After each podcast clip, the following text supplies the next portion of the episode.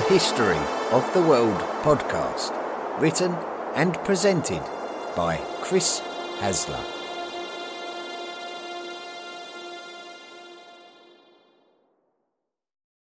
Volume 4, The Medieval World. Episode 36, Crusades in the Holy Land, Part 2.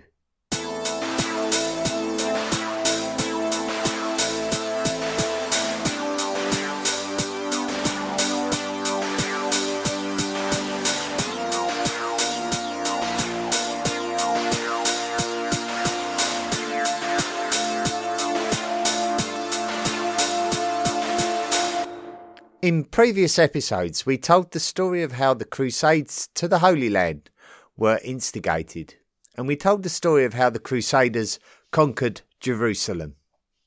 When the Seljuk Turks invaded Byzantine Anatolia and gradually started closing in on the Byzantine capital of Constantinople, the Byzantine Emperor Alexios Komnenos appealed for mercenaries from Christian Europe to help to defend Constantinople and helped to reclaim lost lands, including Christian churches lost to the Muslim culture. The Pope Urban II saw an opportunity to use this invitation to instruct a Christian movement to not only support the Byzantine Empire, but also to push deeper into Muslim territory and reclaim the lost holy city of Jerusalem that was becoming increasingly harder for Christian pilgrims to visit. The initial wave of Crusaders were a comparatively low-class bunch of knights and peasants with their families, and on their arrival in Anatolia they were soundly defeated by a Seljuk sultan called Kilij Arslan. So a greater force of Crusaders gathered that included higher-ranking knights and princes, and counts and dukes of Western Europe. This time the Crusaders and their Byzantine allies were able to take the city of Nicaea before pushing across Anatolia to the highly important city of Antioch. Baldwin of Bologna took control of the city of Edessa, while Bohemond of Taranto was an integral part of the conquest of Antioch, becoming the ruler afterwards. In the meantime, the Seljuk Turks were being attacked in the city of Jerusalem by the Fatimid Empire, based in Egypt. Eventually, the Fatimids pushed the Seljuks out of the city, but the Crusaders were not interested in specifically making war with the Seljuks, but they were interested in the conquest of Jerusalem, regardless of whether it was the Seljuk Turks or the Fatimids of Africa. So, those who chose to continue from Antioch continued southwards to Jerusalem, and they besieged the holy city. The wealthiest of all the Crusaders was Raymond of Toulouse, and he believed that he would take control of the city of Jerusalem if the Crusaders were victorious. However, it was Godfrey of Bouillon who would be the master tactician in the overall operation, and as such, when the Crusaders successfully ran the Fatimids out of Jerusalem in 1099, it would be Godfrey who would be entrusted to rule over the new realm.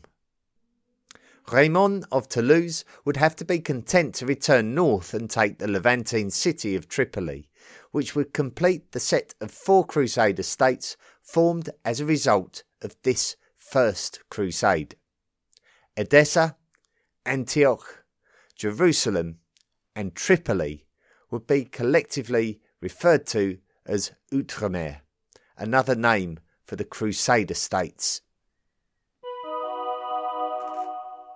Orders of Knights. It was one thing establishing the Crusader States, but it would surely be another thing to be able to retain them, as they were surrounded by enemies and remote from the Western European heartlands that had established them. Within the city of Jerusalem existed a hospital that would be of service to any infirm Christian pilgrims, and this hospital was established in the city long before the First Crusade. After the First Crusade, it was clear that the hospital was as important as ever. The Benedictine lay brother that was in charge of the hospital was a man called Gérard de Martigues, popularly known as Blessed Gerard. He may have been expelled from Jerusalem during the First Crusade along with all the other Christians. But after the Christian conquest, the Christians returned and the hospital grew in importance and was granted charitable wealth from various parties, creating an institution of some power. A military order was established to protect the hospital, and they would come to be known as the Knights Hospitaller or the Hospitallers, and the order was recognised by a papal bull issued by Pope Paschal II in 1113. The hospital itself was called the Hospital of St John. The orders of the Hospitallers would become a significant political order in Jerusalem, growing in power thanks to the grateful financial support of many Christians. In the meantime, some also felt it necessary to protect pilgrims on their dangerous journey across Outremer from the port of Jaffa, now part of the modern Israeli coastal city of Tel Aviv, to the holy city of Jerusalem. So more charitable investments were made in an order of knights who were encouraged to offer military protection. The knights were granted a headquarters at Al-Aqsa Mosque at the Temple Mount in Jerusalem, which led to these knights becoming referred to as the Knights Templar or the Templars. Once again, the Templars became powerful and influential thanks to the financial support of many. The Hospitallers and the Templars would come to see their role develop to become part of the military protection of Outremer. The Siege of Edessa. As one can imagine, the Byzantines under their emperor Alexios Komnenos were slightly concerned about the outcome of the events of the First Crusade. The purpose of the Crusade was to free Byzantine lands that had been captured by the Turks and restore them to the Byzantines. What had actually happened is that the Crusaders had created their own set of Crusader states, ruled by themselves and not restored to the Byzantines. So when there was a successful Turkish backlash against the Outremer forces of Edessa and Antioch at the Battle of Harran in 1104, the Byzantines spared little sympathy for the Crusaders. The vulnerability of the county of Edessa was recognised by the other Outremer states such as Antioch, and Antioch's attitude was one of indifference towards the ultimate fortune of Edessa, so long as it didn't affect Antioch too much. So the solidarity of the Christian states was strained as they all tended to look after their own affairs. So much for the holy war against Muslim occupation of Christian lands. However, it does make sense that this should be the case, as the Byzantines were not motivated to recapture the Holy Lands at the outset of the Crusades. The Byzantines simply wanted to prevent Constantinople falling to the Turks of Seljuk Rum. Each of the Crusader states were established by high-ranking Western European nobles looking to bolster their own wealth and stock, and they were only united during the Crusades due to them having a common enemy. After the end of the First Crusade, it would only suit the various Christian states to stick together if their common enemies, the Muslim states of the Middle East, were causing a similar threat to them all. During the 1120s at the Seljuk city of Mosul, which is situated in the north of the modern country of Iraq, a man called Imad al-Din Zengi had risen to power, having been appointed as the governor of the city. Chronicles and accounts do not give a glowing account of Zengi's character. Although he is described as a good-looking man, he is also portrayed as a heartless tyrant. His own people would fear his bloodthirsty wrath should they do anything to upset him, but this attitude would also strike fear into his enemies. Zengi was a power-hungry ruler and the man responsible for the beginnings of the Zengid dynasty. Zengi very quickly expanded his area of influence over Aleppo to the west of Mosul and on the borders of Outremer. This would come as a cause for great concern for Outremer, and especially to the more vulnerable Edessa, somewhat isolated from the coastal Outremer states.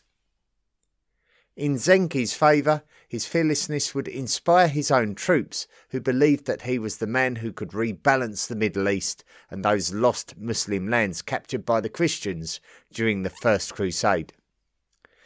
Zengi was noted for the high levels of discipline that he installed into his military.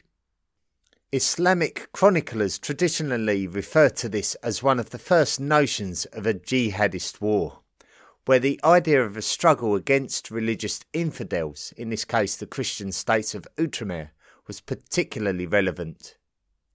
Although some modern scholars find this to be a controversial reference, we can suggest that in this context that the Islamic concept of jihad is somewhat similar to the Christian concept of crusading.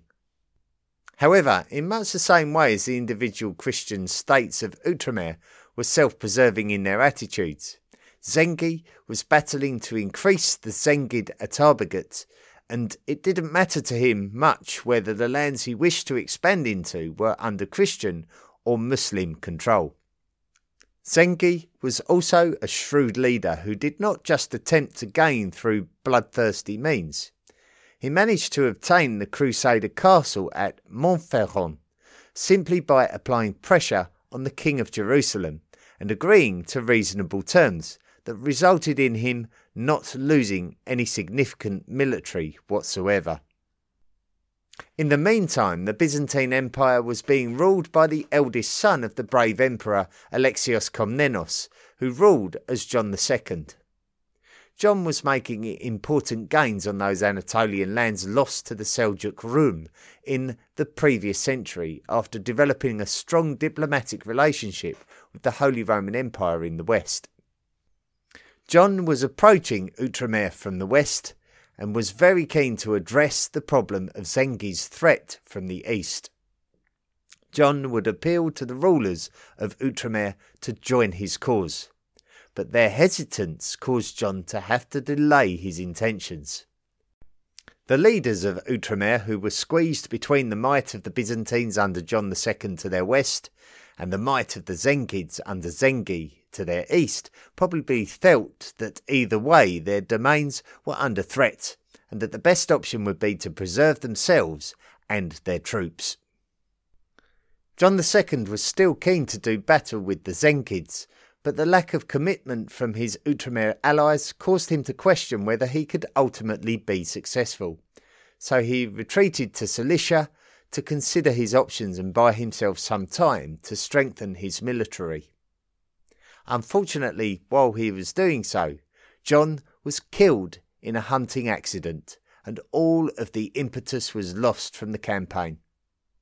While the army of Edessa was attempting to support an overthrowing of the city of Aleppo by the Turkoman Artukid dynasty, Zengi took the opportunity to besiege Edessa.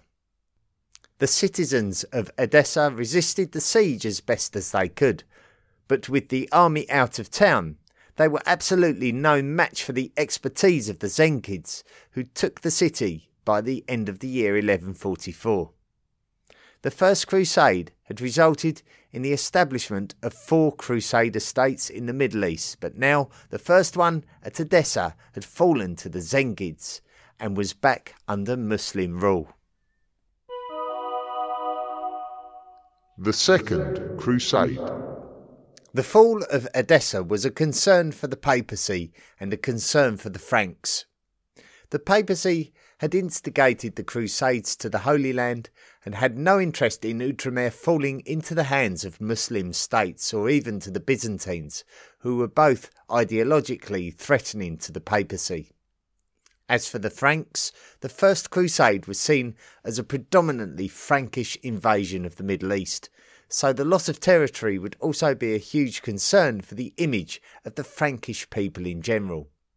The initial rallying call by the Pope Eugene III was met with a lukewarm reception, but the intervention of a highly influential Cistercian monk, Bernard of Clairvaux, possibly coupled with the assassination of Zengi by a Frankish slave, generated more interest. Bernard himself had been heavily involved with the establishment of the Knights Templar, who by now had the military strength to be a major influence on military campaigns in the Middle East. The young, pious King of France, Louis VII, was always a target for the rallying parties, and Louis was seduced by the prospect. There were certainly wealthier French kings than Louis, and he probably felt that the notion of a crusade was his calling. However, Bernard of Clairvaux was not finished, and he continued to travel from realm to realm, trying to entice high-ranking nobles and rulers. One previously unlikely target was the King of Germany, often traditionally designated as the Holy Roman Emperor by the Pope, but not until the Pope declared it so. The King of Germany was Conrad III, and he was supportive of the Pope in his struggles with the Normans in the south of Italy. This is likely why Bernard approached him, believing that he would be attracted to the call to arms. But Conrad initially feared abandoning his kingdom and his throne, which had its challenges. Bernard was not perturbed by Conrad's reluctance and threw all of his energy on travelling around the lands of Germany, delivering inspirational speeches and gathering thousands of people to the cause, and this would leave Conrad almost as the odd man out.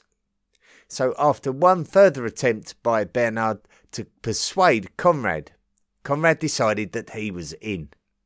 And now this Second Crusade suddenly had two of the most powerful kings of Western Europe involved in an unprecedented set of circumstances. Both King Louis VII of France and King Conrad III of Germany led their armies independently eastwards into Asia. Conrad's army showed a typically Crusaders' disrespectful attitude towards the Byzantine lands that they travelled through, pillaging the countryside. When Conrad had crossed into Asia, King Louis's forces were still travelling across Europe, and the Byzantine Emperor, Manuel I Komnenos, son of Alexios, warned Conrad against steaming into Anatolia without preparing correctly and waiting for the support of Louis and his army. Conrad ignored the advice, and his army attempted to cross Anatolia in two groups. Each of these two groups were attacked by Turks, and thus the offensive was a complete disaster. Louis eventually linked up with the remains of Conrad's troops on his own arrival in Asia. But Conrad was too ill to continue, so he retired to Constantinople, leaving his German army alongside that of the French. So Louis took his turn at traversing the mountainous terrain of Anatolia, fending off regular Turkish attacks, until one particular attack pushed Louis's army onto the back foot to a point where retreat was their only option. They had to rely on the guidance of the Knights Templar to get out of the mountains alive, where they would retreat back to Outremer. It was while in Outremer that a recovered Conrad would travel over to rejoin Louis and the remainder of his own troops to decide what could be salvaged from this disastrous campaign. A grand conference took place between the highest-ranking rulers and nobles of Outremer alongside King Louis and King Conrad to decide exactly what could now be realistically achieved from this Second Crusade to the Holy Land. It was decided at this conference, called the Council of Acre, that the target should be the city of Damascus. The Crusaders' original target was Edessa, but now this was unrealistic, as the weakness of Louis and Conrad meant that the rulers of Outremer could call the shots. The rulers of Outremer had wanted to take Damascus for many years and with previous failed attempts. So they saw the opportunity, and the French and German armies felt that this was better than returning home empty-handed. Damascus was under the rule of a Turkish Sunni Muslim dynasty called the Burids. The Burids had had their fair share of trouble from Outremer and the Zengids, who had both wanted to oust them from their stronghold at Damascus. The Zengids decided to offer their support to the Burids against the Crusaders when they besieged Damascus in 1148. King Louis VII of France and King Conrad III of Germany were joined by King Baldwin III of Jerusalem for the siege. Despite all of their setbacks, the Crusaders had managed to assemble an army of 50,000 for the purpose. The Crusaders were well positioned within the orchards that would supply food, water and wood, so things were looking ominous for the Burids. However, when reinforcements started arriving for the Burids, they were able to use guerrilla tactics under the cover of the orchards in order to force the Crusaders into the open. Further reinforcements arrived and caused the Outremer nobles to lose their faith in the project, and this in turn forced Louis and Conrad to concede that the belief was no longer there to see the job through to a finish. And so a retreat was organised, and this spelled the end of the Second Crusade. A complete disaster by all accounts. The Crusaders of the Second Crusade had originally set out to recover the lost county of Edessa that had fallen to the Zengids in 1144. Nur al-Din had taken over as the Emir of Aleppo after Zengid's death, and Nur al-Din played an important part in the suppression of the armies of Louis and Conrad when they first attempted to invade Asian territory. In 1154, Nur al-Din actually attacked Damascus himself and took control of the city from the Burids, establishing the first Zengid dynasty of Damascus. One of Nur al-Din's military commanders involved in this operation was a Kurdish man called Shirko. During the 1160s, Nur al-Din sent Shirko to Fatimid Egypt in order to arbitrate a dispute. Shirko was accompanied by his nephew, a man called Saladin.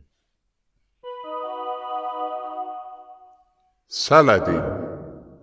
Fatimid Egypt was in political turmoil, and the intervention of a Zengid embassy in order to restore order ultimately resulted in Shirko becoming the vizier within Fatimid Egypt.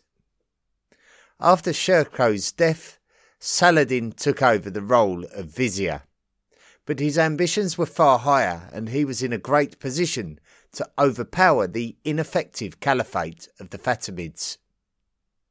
After the death of the Fatimid Caliph Al-Adid at the young age of 20, Saladin moved to become the new Sultan of Egypt, establishing the Ayyubid ruling dynasty, replacing the Fatimids. As a Sunni Muslim, Saladin would move Egypt politically closer to the spiritual caliphate of the Abbasids in Baghdad. Saladin was a highly ambitious ruler, looking to bring as many of his neighbouring realms, both Christian and Muslim, under his rule. Saladin extended his overlordship along the Asian coast of the Red Sea down to the southern tip of the Arabian Peninsula, before turning his attentions to the cities of the fragmenting Zengid dynasties. Firstly Damascus, before moving on to bring Aleppo and then Mosul under his direction. Saladin was now in control of most of the land surrounding what remained of Outremer, and was now keen to turn his attention towards the Christian realms with his united Muslim armies. The united forces of Jerusalem, Tripoli and Antioch, alongside the Knights Templar and the Knights Hospitaller, were not enough for the sheer power of Saladin and the mighty Ayyubid Sultanate, and in 1187 Saladin crushed the Outremer armies at the Battle of Hattin. The Ayyubids suffered light casualties, whereas the Crusader states lost most of their military. This was a complete disaster for Outremer, but an incredible achievement for Saladin, who was now responsible for the glorious victory that had brought Jerusalem back under Muslim rule once more. The Third Crusade. Small pockets of Crusaders still had minor strongholds in the Levant, such as the city of Tyre, and the reaction in Europe was the instigation of a new crusade to the Holy Land. The English and French had been at war with each other, but had decided to stop their war in order to focus on the reconquest of Jerusalem. The English king Henry II died shortly after the Battle of Hattin, and so it would be the responsibility of his son, Richard I, romantically known as Richard the Lionheart, to step up to the mark. Richard's mother was Eleanor of Aquitaine, who before her marriage to Henry II had been married to the French king, Louis VII, of whom we will remember as one of the kings of the Second Crusade. Eleanor had actually accompanied Louis to the Holy Land on crusade. It may have been by an agreement with the French king Philip II, also known to history as Philip Augustus, that both Richard and Philip agreed to crusade at the same time, as it's possible that had one stayed in their own kingdom, the other might have had to have done too, to prevent the other from taking advantage of the absence. Both Philip and Richard were comparatively young and ambitious kings, but they would also be joined by the old and wise king of Germany, Frederick I, known to history as Frederick Barbarossa, the Italian word for red beard. These glorious European kings led to the subsequent Third Crusade being known as the King's Crusade. By the sheer expense required to raise an army, those who were involved must have believed that there would be some sort of reward to them that would have extended beyond the wealth of the Holy Land. So the pious absolution of sins must have played an important part in the motivations for many high-standing nobles involved. The three kings travelled across Asia in order to do battle with Saladin's Ayyubids and take control of the city of Jerusalem once more. Firstly, the Crusaders would need to battle their way across Anatolia, and they would do so successfully. They would reach the Cilician territories to the south of Anatolia, and King Frederick Barbarossa of Germany would opt to try and cross the Salep River to head towards the Levant, and this proved to be a fatal mistake, as King Frederick fell from his horse and would unfortunately drown in the river. So now there were just two kings remaining, and certainly they were not particularly close friends. Philip arrived at the city of Acre, which is in the north of the modern country of Israel. The city was under siege by Crusaders attempting to win it back from the Ayyubids when Philip arrived, and so Philip would put his military weight behind the effort. Richard arrived just over a month later, and with his military might, the city of Acre fell about a month afterwards. The Crusaders would now have a stronghold from which to launch an attack on Jerusalem. In the aftermath, Philip fell ill, which disabled him from continuing the assault, and on his recovery he felt obliged to return to France to attend to some pressing domestic affairs, leaving Richard feeling disgruntled that he had been abandoned with the job half finished. So from a large force led by three Western kings, it had now just boiled down to Richard the Lionheart to finish the job. Richard decided to take the remnants of his military towards the port city of Jaffa in order to secure it and have a stronghold from which to receive resources by which he could mount an attack on Jerusalem. Saladin had decided to attack Richard's army before they reached Jaffa, however, and although Saladin had an air of invincibility due to his numerous military victories in the past, Richard staunchly defended his position and even pursued the Ayyubids from the battlefield. However, this battle, the Battle of Arsuf, had proven to be expensive for all sides involved in terms of exhaustion. Richard and his troops successfully reached Jaffa, but had to conclude that a conquest of Jerusalem was really no longer achievable. Richard was torn between the need to return home to Western Europe in order to tend to his domestic affairs, and the strong desire to not give up on the acquisition of Jerusalem by any means necessary. His desire was to build an army strong enough, but he would happily settle for a diplomatic solution. There were even discussions of a political marriage between Richard's sister Joan and Saladin's brother Al-Adid, but both sides were concerned that the religious identity of the marriage alliance would not be representative of the identity that either side wanted. Richard desperately wanted to attack Jerusalem again before circumstances would force him to return back to Western Europe. He set up camp again and once again drew the common sense conclusion that he did not have the military might to succeed. On returning to the Outremer-held territories on the coast, Saladin attempted to attack Richard's army once more, and once again Richard resisted. Richard and Saladin were well-matched adversaries, and their conflict with each other ended in a stalemate. A 5-year truce was agreed, and although a Christian king of Jerusalem continued to exist in these coastal lands of Outremer, the city of Jerusalem itself remained in Muslim hands. Richard left Outremer in 1192.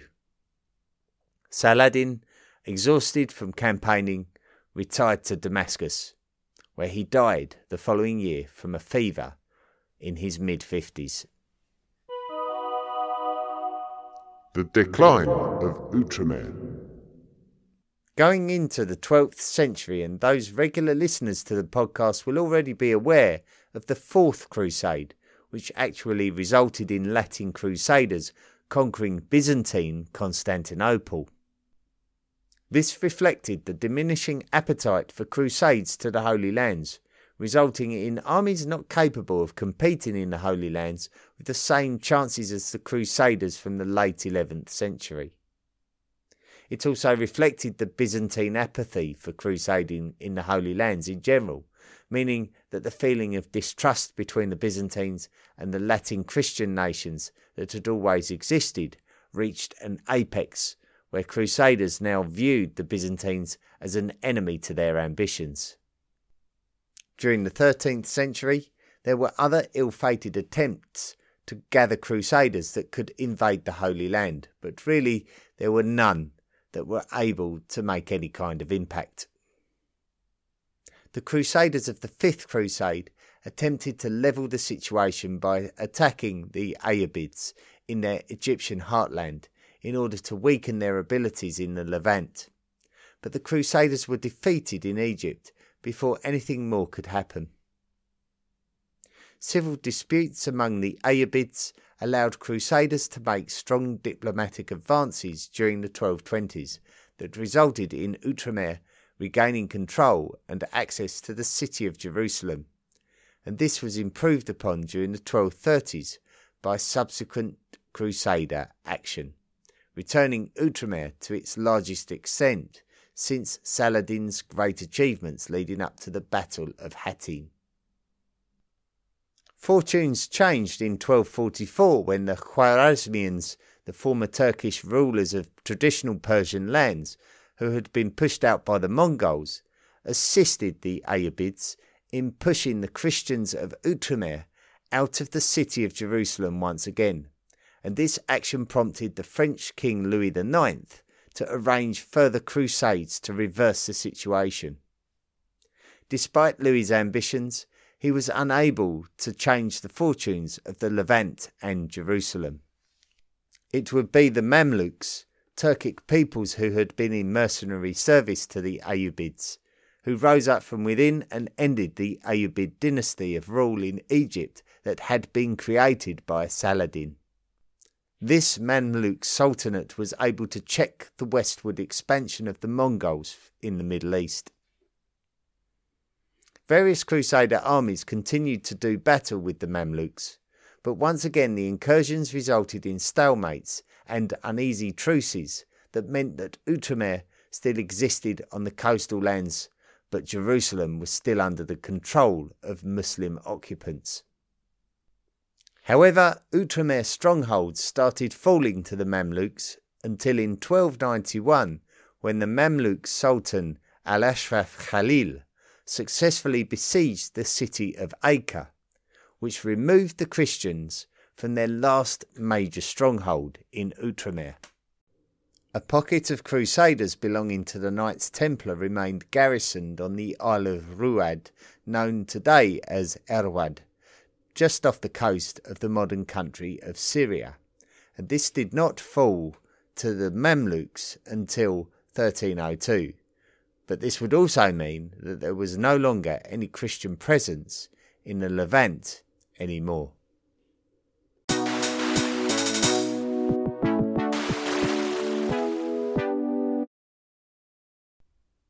Thank you very much for listening to this week's episode of the History of the World podcast about the Crusades in the Holy Land, and a continuation from the episode from a couple of weeks ago where we introduced the Crusades in the Holy Land, looking right the way back to the First Crusade and that first call of Pope Urban II.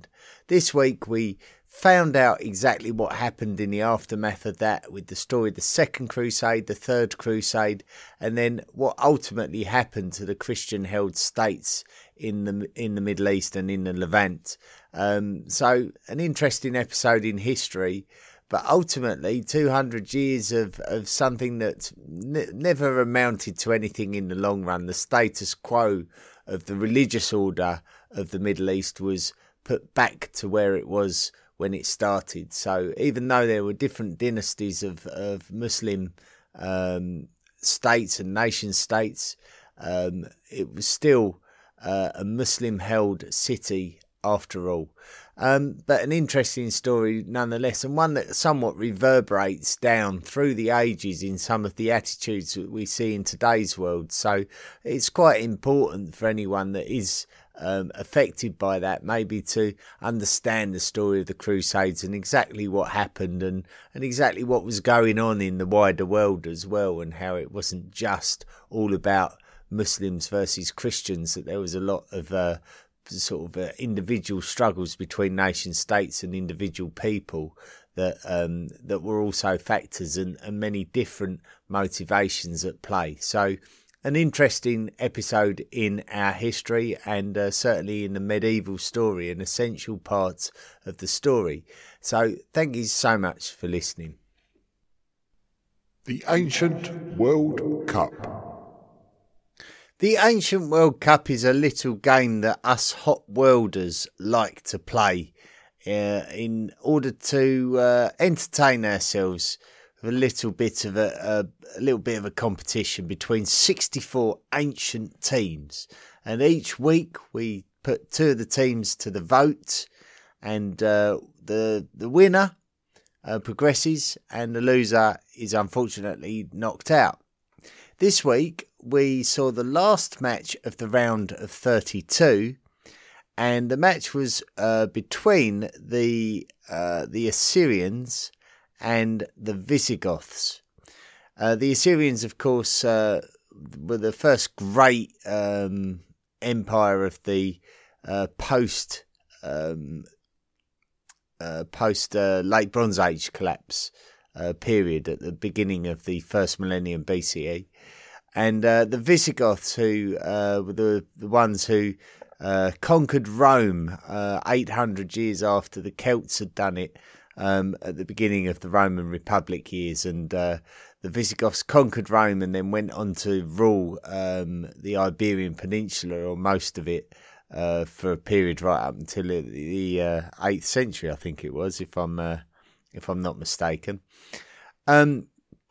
And the winner, so we had votes on all the Hot Worlders, which are the listeners of the History of the World podcast, voted on our social media pages, which is the Tapper Talk Discussion Forum, our Facebook page, the unofficial Facebook fan group, Twitter and Instagram.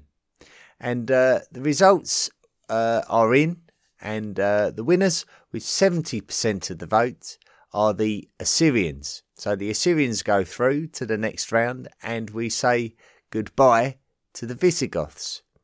And that concludes the round of 32. So we now know our last 16 teams in the competition, and the matches for the next round, which will be round 3 of the tournament, will be the Macedonians versus the Scythians, the Britons versus the Franks, the Babylonians versus the ancient Egyptians, the Sumerians versus the Phoenicians, the Romans versus the Minoans, the Parthians versus the Anglo-Saxons, the Mycenaeans versus the Athenians, and the Achaemenids versus the Assyrians.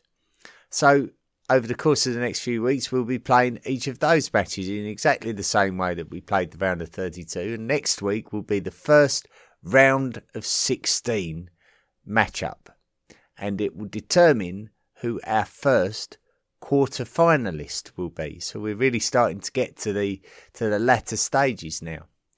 Next week's match will be between the Macedonians and the Scythians. So the Macedonians qualify for this part of the competition by defeating They got through their group alongside the ancient Egyptians, defeating the Carthaginians and the Epirates. And then they defeated the Gauls in the round of 32. The Macedonians, of course, created this incredibly huge empire, I believe the largest empire that the world had ever seen, thanks to Alexander the Great and the Macedonian influence over the whole of the Middle East.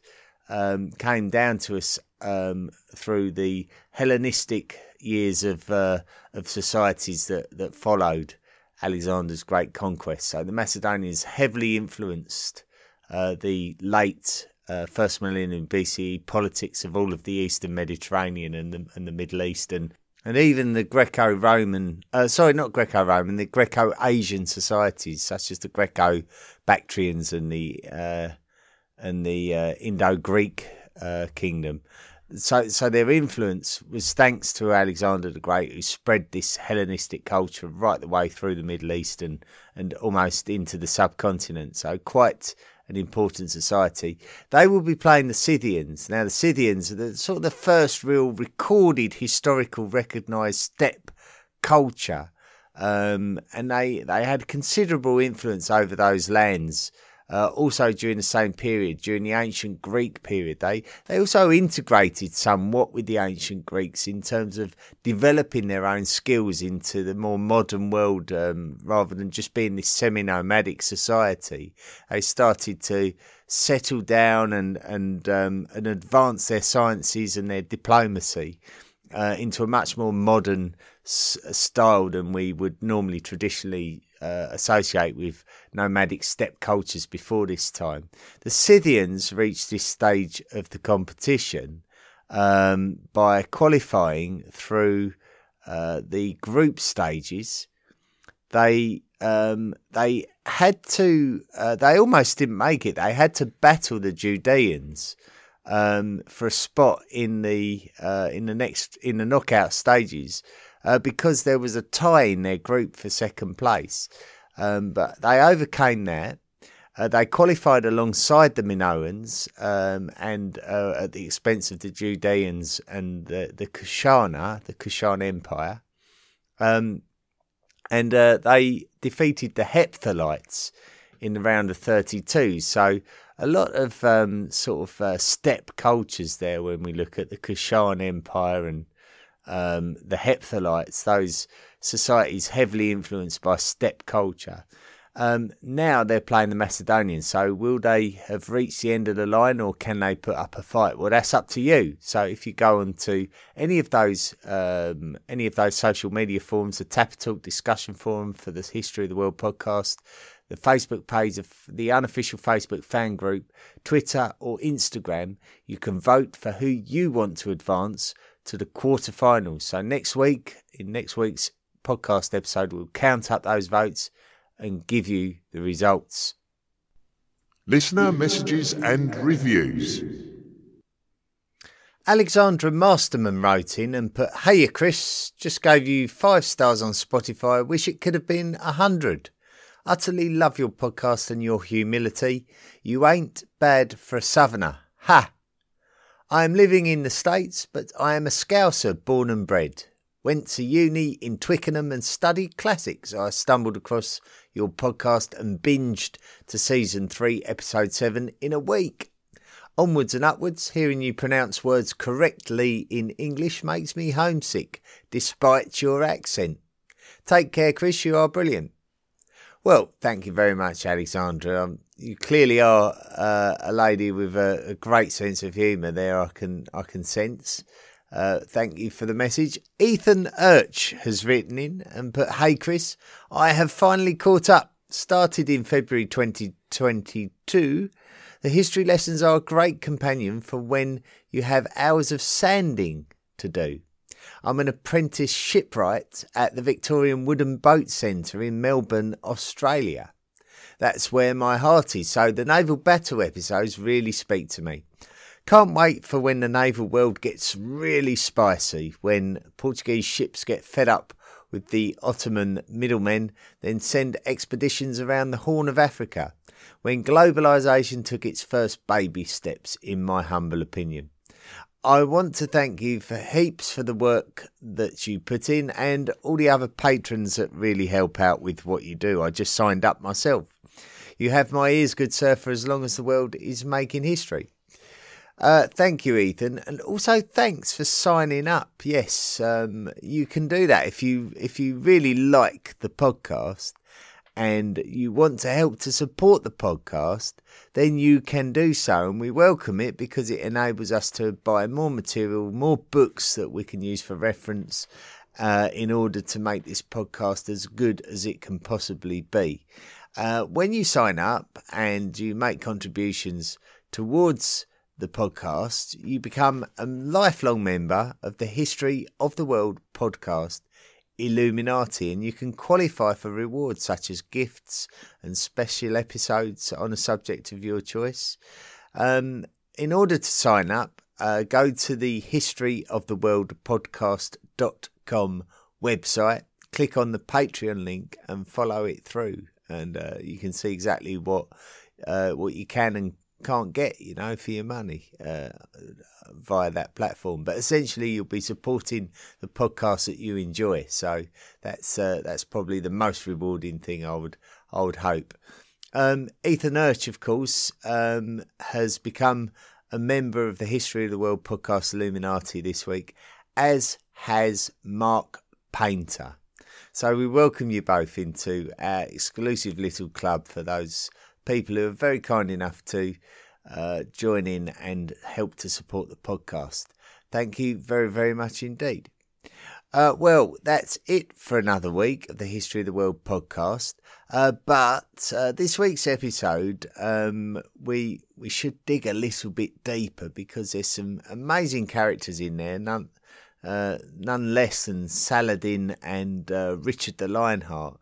And their stories deserve a little bit more depth. So the next 2 episodes will be focusing on a couple of the key battles in and around the period of the Third Crusade. So we'll be looking at the Battle of Hattin, and after that we'll be looking at the Battle of Ersuf. So interesting battles and really key time in the history of the Crusades, a real sort of in the real thick of it there with the Crusades and the real battle for that area of the Levant and the city of Jerusalem at centre stage there. So it'll be great. These next two episodes will be wonderful to listen to and to enjoy the story of. So thank you so much for listening this week. And until next week, be good. The History of the World podcast, written and presented by Chris Hasler. Please consider making a financial contribution by going to the historyoftheworldpodcast.com website and clicking on the Patreon link. Email the show at historyoftheworldpodcast@mail.com.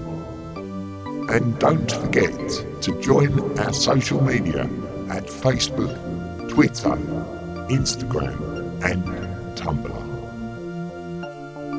See you next time.